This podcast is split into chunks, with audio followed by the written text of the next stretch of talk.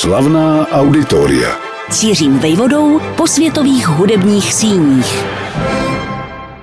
Jedním z důkazů, jaký význam nejen pro italskou kulturu, ale i národní svébytnost měl a má Giuseppe Verdi, je počet operních budov nesoucích v této zemi jeho jméno. Na mapě Itálie bychom jich našli přinejmenším devět.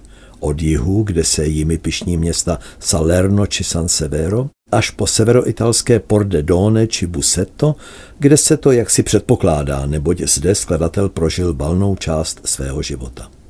Je těžké rozsoudit, která z těchto operních scén je nejkrásnější. Rozhodně si výlet aspoň za některými z nich zaslouží některý z budoucích dílů cyklu Světová auditoria. Jen jedna ze staveb pišnící se plným názvem Teatro Lirico Giuseppe Verdi se však tyčí v samém středu města, které bylo v dávné i v nedávné historii násilně děleno mezi různé státy či soustátí. Přímořský terst se totiž řadí k evropským městům, které v tomto smyslu prožili nejeden očistec.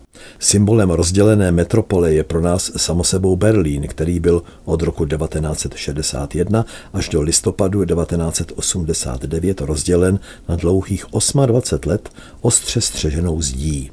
Už méně je sledován smutný osud kyperské Nikózie – ta se po turecké invazi na tento řecký ostrov rozpůlila v roce 1974, údajně jen na přechodné období, ale její dočasnost, s níž mimochodem máme i my své zkušenosti, trvá od té doby bez vyřešení. Další příklady bychom nejspíš našli na Balkáně po divokém rozpadu někdejší Jugoslávie v 90. letech 20. století a to už jsme při pomyslném putování prostorem blízko Terstu. Ten skoro sto let patřil rakouskému mocnářství, než jej takzvaná Rapalská smlouva z 12. listopadu 1920 přiškla Itálii. Netřeba dodat, že šlo o důsledek první světové války. Jenomže zanedlouho přišla bohužel druhá, v jejímž závěru ovládla Terst třetí říše což následně povzbudilo čerstvě zrozenou Jugoslávii, aby alespoň část města získala pro sebe. Nezbylo tedy, než to znovu řešit politicky na mezinárodní úrovni. Výsledkem jednání v roce 1954 byl návrat měst jako Koper, Piran či Umag do jugoslávských, později pouze slovinských rukou a Terst připadl Itálii, co by její výběžek, skoro by se dalo říci výsadek, do okolního Slovinska. To vše mělo vliv nejen na výstavbu divadla Giuseppe Verdiho, jak se zdejší operní dům oficiálně nazývá, ale i na souvislosti jeho vzniku a vývoje. Jasným faktem nicméně zůstává, že bylo ovšem pod jiným názvem slavnostně otevřeno už 21. ledna 1801. Na vhodném místě v rámci Terstu, tedy mezi historicky osídleným pobřežím a nově vznikajícím obchodním centrem, stávalo Teatro di San Pietro pro 800 diváků.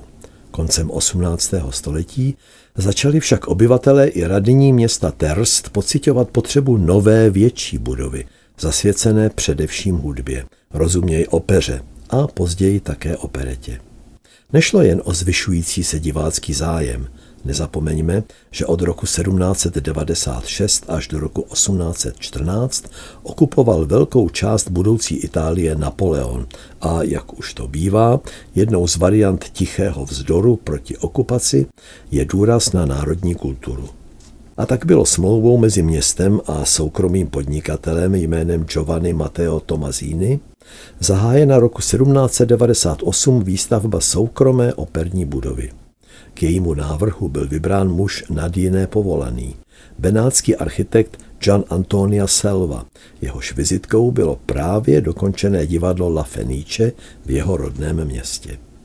Podobně jako benátský skvost připomíná stavba v Terstu zvenčí spíš šlechtický palác, zároveň poměrně strohý a velkolepě monumentální tím spíš, že vstup do něj je zdůrazněn předsunutou částí, kterou na přání místních vytvořil další specialista v oboru, tvůrce milánské skaly, architekt Giuseppe Piermarini.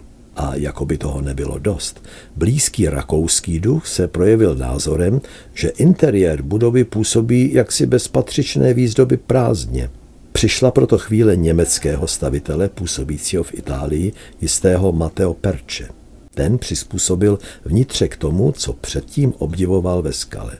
Terst proto obohatila operní scéna, která se navenek podobá Benátkám a uvnitř Milánu. Také samotný začátek zdejších operních produkcí byl zvláštním kompromisem. První večer nabídl 14 stovkám diváků dílo z německy mluvící provenience.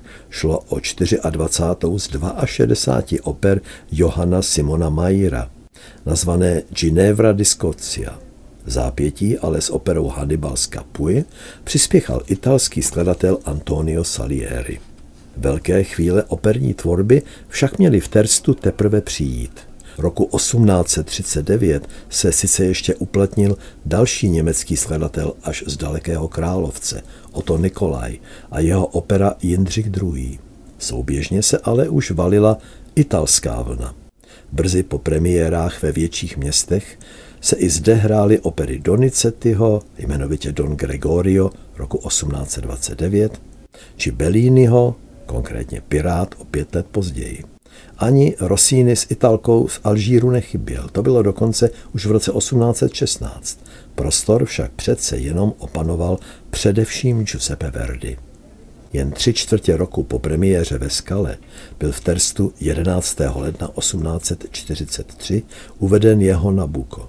Jiné dvě Verdiho opery zde měly dokonce světovou premiéru. Korzár zazněl 25. října 1848 a Stefelio 16. listopadu 1850. Jak šel čas, Teatro Lirico Giuseppe Verdi v Terstu se upravovalo a přejmenovávalo. Stalo se z něj Teatro Grande a pak roku 1861 přešlo do vlastnictví města, co by Teatro Komunále – O 20 let později bylo hlediště zvětšeno pro 2000 diváků a zároveň se plynové osvětlení vyměnilo za elektrické.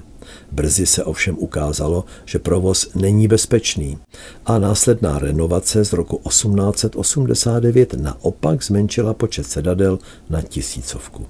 Přišel 27. leden 1901. Uplynulo pár hodin od Verdiho úmrtí a operní budova v Terstu byla i hned přejmenována na jeho počest. Nejplodnějším obdobím pro rozmach kultury byly v přístavu stuleném v zálivu Jaderského moře čtyři první dekády 20. století. Žili zde nejen Italové, ale také Němci, Slovinci, Srbové, Chorvati či Židé. Dodnes lze při toulkách Terstem narazit na katolické i luteránské kostely, pravoslavný chrám i synagogu. Kosmopolitní prostředí znásobené příjemným klimatem přitahovalo literární osobnosti.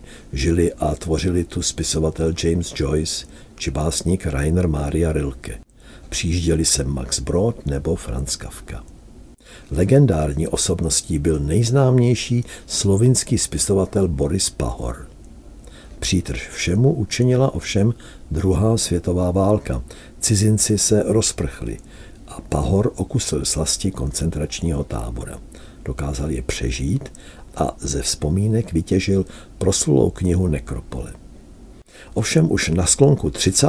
let, kdy byl Terst ještě enklávou tolerance, se tu blízkalo na zlé časy. Z mohutné radnice, rozkládající se na Lidovém náměstí nedaleko Verdiho operního domu, vyhlásil roku 1938 Benito Mussolini fašistické rasové zákony kultura přesto vzdorovala tak dlouho, jak jen to bylo možné. Teatro Lirico mohlo totiž nabízet nejen operní produkce, ale také rozptýlení v podobě plesů či operetních večerů. K budově přiléhá křídlo v italštině nazývané ridotto, prostor ve tvaru obdélníku, vhodný přes den pro zasedání radních a večer pro společenské události. A tento prostor byl kdysi hojně využíván – poté chátral, ale na počátku našeho století byl opět obnoven. Vejde se sem 224 diváků, sluší mu například recitály složené z operních árií. A od 10. září 2004 nese název po místním rodákovi, který byl mimo jiné 20 let uměleckým ředitelem milánské skaly.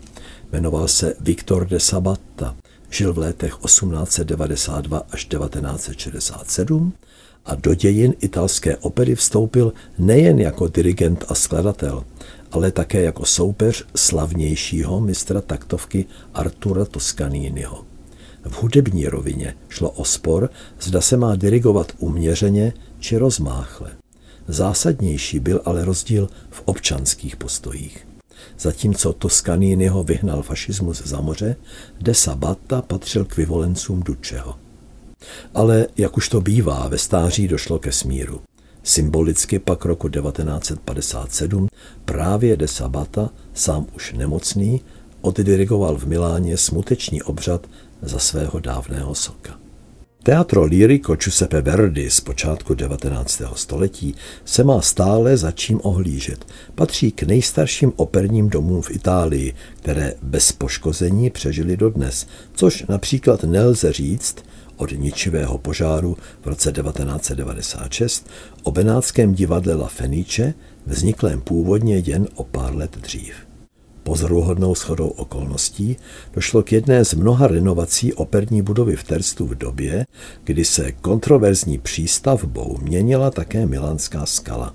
Tak jako v Miláně, i zde bylo zapotřebí se s produkcemi přesunout na pár let někam jinam. Vznikla tak kuriózní a zároveň velice originální přestavba někdejšího autobusového nádraží v Terstu, které překvapilo svou akustikou, umožňující výborná představení. Sala Tripkovič je ovšem natolik svébytným tématem, že bude vhodné se do Terstu někdy ještě vrátit. Slavná auditoria.